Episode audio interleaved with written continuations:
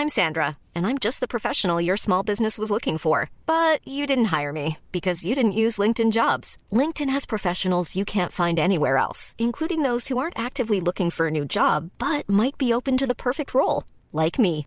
In a given month, over 70% of LinkedIn users don't visit other leading job sites. So if you're not looking on LinkedIn, you'll miss out on great candidates like Sandra. Start hiring professionals like a professional. Post your free job on linkedin.com/people today. Hello, welcome to My Big Idea, the weekly podcast from ASOS in which we interview a young woman about her amazing career.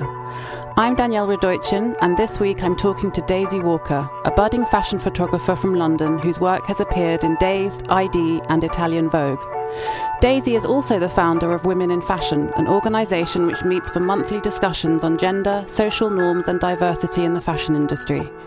Here's Daisy's big idea.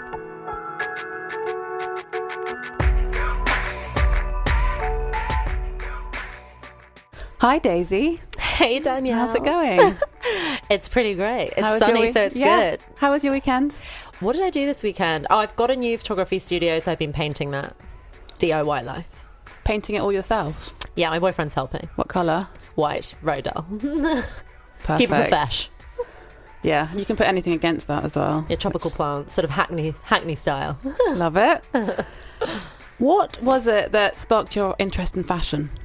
Um, my mom was a fashion buyer for um, Arcadia. Uh, so I think fashion was always in my life, and I, I originally wanted to be a stylist. Um, so I interned at Marie Claire in the fashion cupboard. No offense, Marie Claire, but it kind of was hell. Um, I think that's just what fashion cupboards are like. Um, but I realised I didn't want to be a stylist and um, realised that photography was more the avenue I wanted to go down. How did you become a photographer? Um, yeah, this is kind of a shock to most people. I didn't intern, I didn't study it. I studied French and Spanish at uni. Um, and I just started taking photos on a disposable camera, and some magazines asked if they could use them. And then I used one of my mom's cameras, literally not a cool one, a really lame camera that she used to take photos of us when we were kids with. And then I shot my first editorial on that, and then I just realized that that's what I wanted to do. So I just went for it. Um, and we're here today to talk about women in fashion, which is the other Yes. part of your career that you're involved in. Yeah. How did that come about? Um, well, so I co-found uh, co-founded Women in Fashion with a good friend of mine, Lily Moore, um, who's head of creative at David Sims. And from her experience in the fashion industry and from mine, which are both quite different because we come from different avenues, we just saw that there was a lot of gender bias, but there's also a lot of other issues that need to be remedied. And it's one of the only in- industries that doesn't have a union. So there was just um, a, a space that we felt there was a void that needed to be filled. There's a lot of discourse going on online, which is amazing, but there wasn't anything tangible. There wasn't a place that you could go to to get support and to sort of discuss those issues. So that's that's why we decided to do it. How did you set it up? Um, that's an interesting question. What do you mean? What was the process? I think more the, on the practical side of hmm. things. Did you go about? I think uh, the first thing is, I mean, neither of us had, had ever hosted events before. That's not anything that was in our experience, but we just found a venue that would give give us a space for free. We actually got sponsors for drinks and that kind of thing initially, and too many people came. it didn't really work. Free drinks. Yeah, yeah, yeah, free drinks as per usual. Um, yeah, I got too boozy and too many people there, so we brought it back down, and now we only have fifteen people, and we have it um, at a flat, so it's really comfortable. And whether you're comfortable speaking or not, um, and everyone feels like they're able to sort of pitch in and, and listen and that kind of thing. Um, but yeah, that I mean, we just literally went for it. There wasn't really a formula, and we're still learning now what the formula should or shouldn't be, just from trial and error. Um, how do you use social media to promote it? Um, I mean, we have an Instagram account, which um, I think is fairly important because so much of this feminist discourse is has come from Instagram and is happening on on Instagram. But at the same time, there is so much conversation happening online, which is amazing. But we wanted this tangible, real space, and so for that reason, the actual events themselves are more important to us than the online space because that's kind of already covered. So So, do you have a website? We do not have a website. Was that a conscious decision to go down to Yeah, use I- just Instagram? I think so. Yeah, I mean, the whole point of it is about connection, and for that means we have the Instagram account, we have our uh, email address and we have the events, but there's no need to have a sort of face of this brand online where we can't actually engage with anyone. That's there's no there's no purpose for us in that sense. We If- just want it to be more about connecting. And if people want to get involved with it who aren't going to be at the event itself, how can they do that? email us. Um, withunite at gmail.com um, or we have our instagram account which is women n fashion. And just send us a comment. We sell t-shirts we sell patches. Also we give away stickers at our events. So whether you get to come to the event or whether you're on the other side of the world you can still show your solidarity with the movement show um, your solidarity with gender equality and everything that we stand for. And we always want to hear from everyone anyway. How did the t-shirts come about? Um, t-shirts are cute. um, we wanted to have something. Well, it mainly started with the patches. We wanted almost this idea of scouts, you know, showing that you're a member of something. And especially with the fashion industry, it's also interwoven, and you see people on set or you see people backstage. And we wanted to sort of break down some of those harsh barriers in the industry where it can sort of be a bit catty and a bit mean. And so you can see someone wearing the badge and know, oh, that person's on my wavelength. That person is a member as well. And so What the t-shirts were an extension. What are the slogans? Um, I am equal is one. Breast friends forever is another one. Um, we're having some t-shirts made with tit for tat on them with nipples drawn on, of course. so it's an ongoing process. Do you make money from those? We don't. They just cover their costs. We're not for profit. It's just to create a sort of sense of community, and so people can sort of gather together. It can be a really mean industry, and we just want it to be a little bit fairer and a little bit nicer. So tell me what happens at a typical event, or maybe there isn't a typical one. So tell me what happened at the last event you put So on. the last one was actually different from normal. We had Sorla Houston from Dazed and Confused and her amazing mum Lorna, who is a lecturer for uh, gender studies, and they came and presented the uh, key touch points for modern feminism, and we discuss it from there. But generally, we choose a theme, and we whether that's related to an article that's come out recently or something that's happened in the media. So it's all very um, relatable. Um, and then we just kind of discuss it from there. Completely open forum. No opinion is a wrong opinion. There's lots of booze. There's lots of guacamole that I make, and it's obviously great. Do people use social media when they're at the the, the events themselves yeah, a lot to promote Snapchat. it? I guess it makes sense because it's real time. Um, not really so much Instagram, but yeah, I think Snapchat kind of makes more sense. And what kind of people are there? A lot of, I mean, a lot of members from Dazed and Confused. We have um, Why them in particular?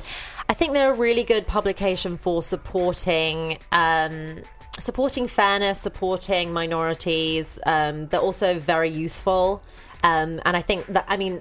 It- It's the individuals from the magazine who have chosen to become a part of Women in Fashion and want to see some change themselves. So it's more on an individual basis that people are coming back time and time again and letting their friends know. And that's actually mainly how we've grown our fan base, has just been people letting their friends know and getting excited about it that way. I would really love for at some stage for there to be a New York version, a Paris version, or any city for someone to take it, you know, take it out of our hands and you know continue that message. Because the message is just is such a simple one.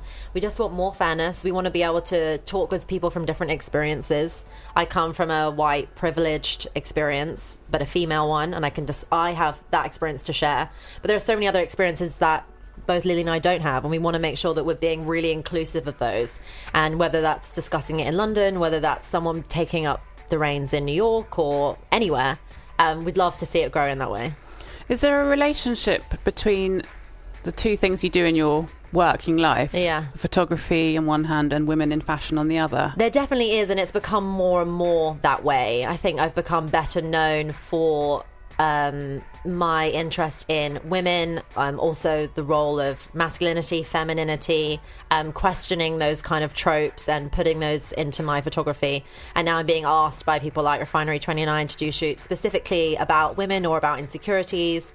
Um, I'd love people to ask me to shoot men more because I think that's just as important. You know, women in fashion, I just want to make it really clear, it's not just for women. In fact, our most avid members are all men. So, and I think that's really important. It's not a women's issue, it's a societal issue. Um, that's how we see it anyway. And yeah, I'd love to shoot boys more. I always just make them end up, I end up making them look like girls anyway. You should so- come to ASOS. There's loads of boys here yeah, to shoot. Great. I'll take you down afterwards. might might be, need to be like an organized thing. I just turn up and start taking pictures of people. I'm actually interested in the fact that you invite men to these events as well. Mm. And how do you think it changes the atmosphere? Um, I mean, I don't really feel that it changes the atmosphere hugely. We've never had a single event when boys haven't come. Um, it's become a steady increase of how many boys do come, but um, you know, I think it, it's it's so easy for issues of gender equality to become a women's discussion topic, and but bearing in mind that women only make up fifty one percent of the UK population, it doesn't make sense only we're discussing it. Also, I think there's a lot of issues that come about through this very tight notion of masculinity. I don't think patriarchy works for men or women fully. Um, and I think it's really important that we give space to both of those issues to discuss. But nonetheless, if you want to solve an issue, you can't only have 50% of the people involved talking about it. You need to have it wider than that. And I think it's really important to have that sense of support, whether they're, you know, whether your friends are male or female. It's important that we're all supporting each other. So, speaking of support, I know you mentor somebody Yes. Can you tell me a bit about that? Um, I kind of have a little sister called Fern. Um, we met on set um, and we had a lot of similar viewpoints um, on the body. We both like to grow our hair.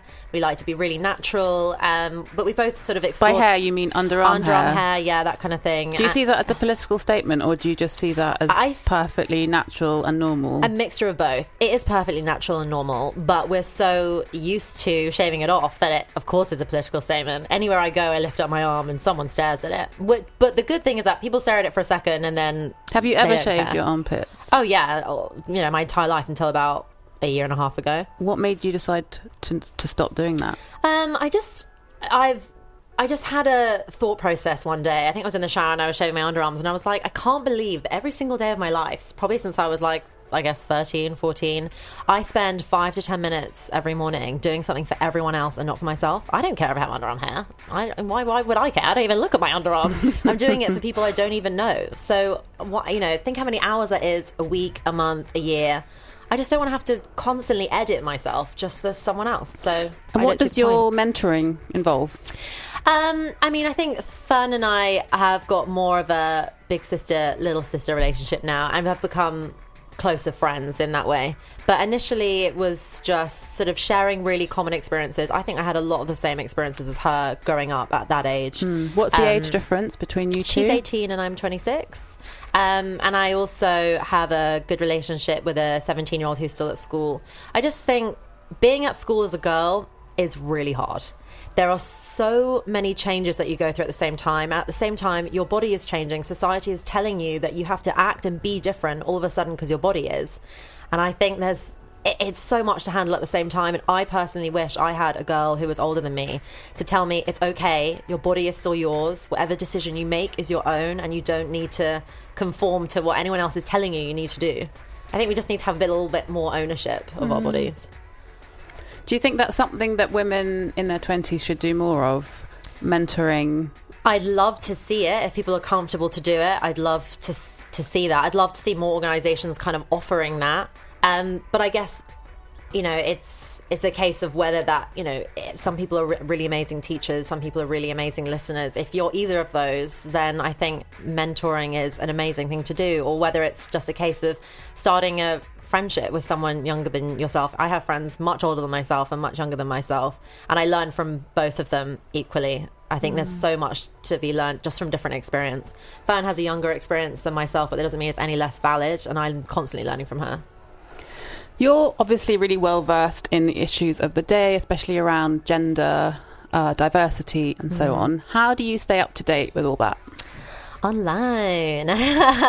Any particular websites you're looking at? Um, the news a lot. Um, I mean, which I, news sites? Well, my God, Sky, BBC, ITV. Right. Also, so everything. It's not you don't take a political stance and go. I only read the Guardian. No, I, I only read the Daily Telegraph because I'm really right wing, which I yeah, no, you're I'm, probably not. I'm very, very in the middle, and I think yeah. it's important to educate yourself on all fronts and then make a value judgment on that. Anything you read is going to be slightly skewed because they're all written by humans and we are skewed. we have opinions.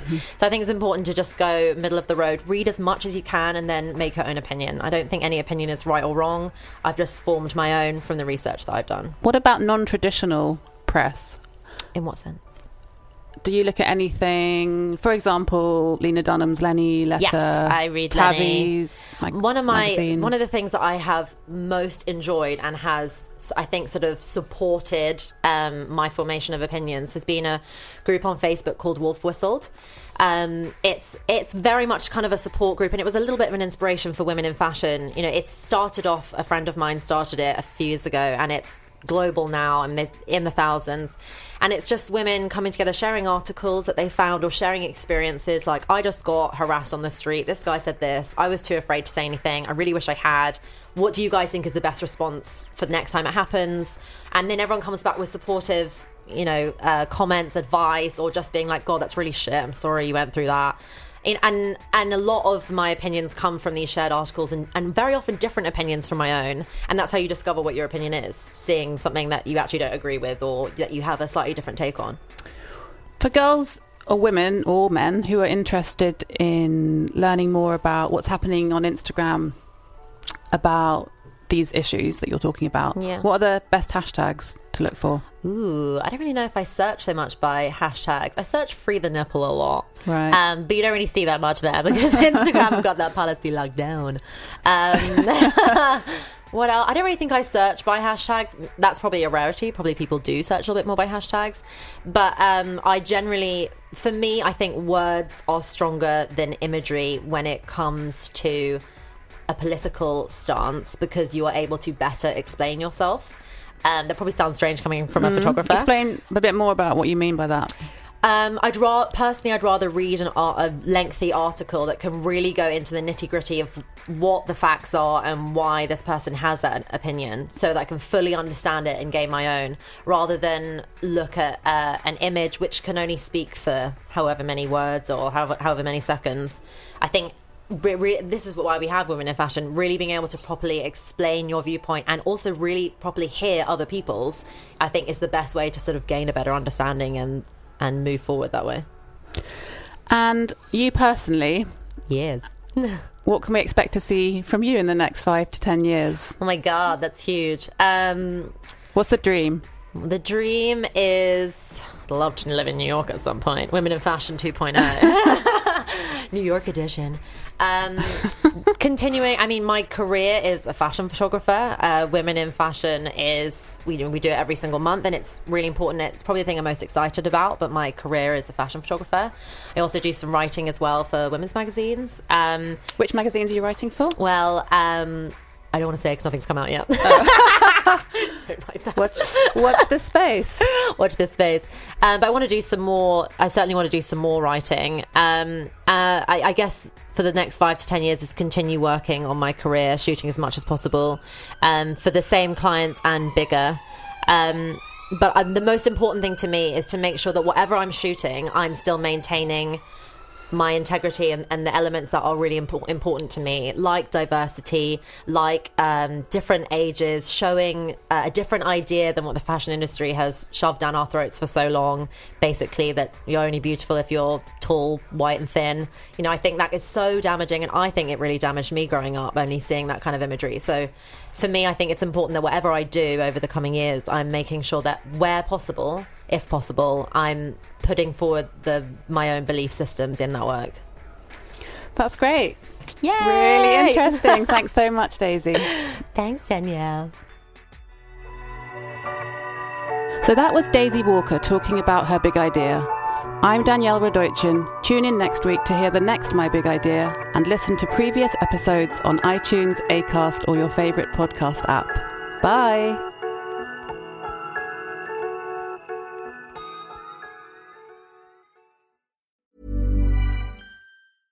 Hey, it's Paige DeSorbo from Giggly Squad. High quality fashion without the price tag. Say hello to Quince. I'm snagging high-end essentials like cozy cashmere sweaters, sleek leather jackets, fine jewelry, and so much more. With Quince being 50 to 80% less than similar brands. And they partner with factories that prioritize safe, ethical, and responsible manufacturing. I love that. Luxury quality within reach. Go to quince.com slash style to get free shipping and 365 day returns on your next order. Quince.com slash style.